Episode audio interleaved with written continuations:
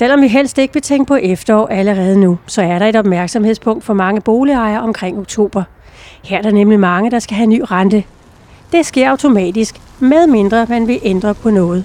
Og i så fald skal man reagere senest 31. i 7. Det er dem med, med, med lån med, med variabel rente, øh, hvor øh, renten skal fastsættes øh, til oktober. Det vil sige, det er, det er rentetilpasningslån, for eksempel F3-lån eller F5-lån. Michael Høs generelle råd er, udnyt den lave rente.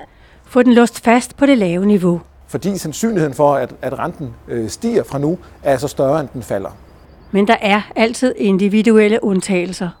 Og hvis man for eksempel står og skal sælge inden for 3-5 år, er det et andet lån, Michael Høgh råder til at få. Hvis man har brug for, for stor fleksibilitet i, i sin økonomi, så bør man øh, overveje at, at få et, øh, et F1-lån. Øh, simpelthen fordi øh, der er betingelserne for, at man kan komme ud af lånet øh, ganske gunstige.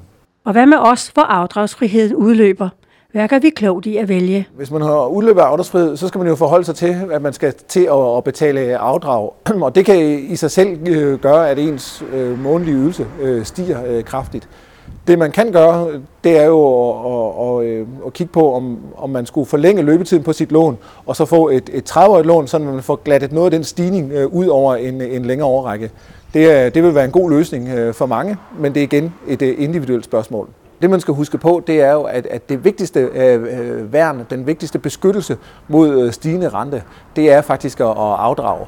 Så, så det man, man bør gøre, det er jo i hvert fald at, øh, at overveje, om man ikke kan, kan afdrage. Hvis man synes, det er for voldsomt at afdrage over se, øh, en 20-årig periode, jamen så kan det være, at man kunne få mulighed for at afdrage over en 30-årig periode. Det kan man tage en dialog med sin rådgiver om.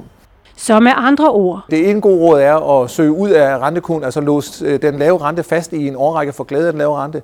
Det andet gode råd er, brug nu de lave renter til at afvikle gælden på. Øh, det er nu engang det bedste værn mod stigende renter. Og her til allersidst. Hvilket boliglån har boligøkonomen egentlig selv? Jeg har øh, selv taget bestik af situationen og sagt, at sandsynligheden for, at renten stiger, den er større, end den falder. Så, så jeg har taget konsekvensen og taget et F3-lån. Så får jeg glæde af de lave renter i, i nogle år frem.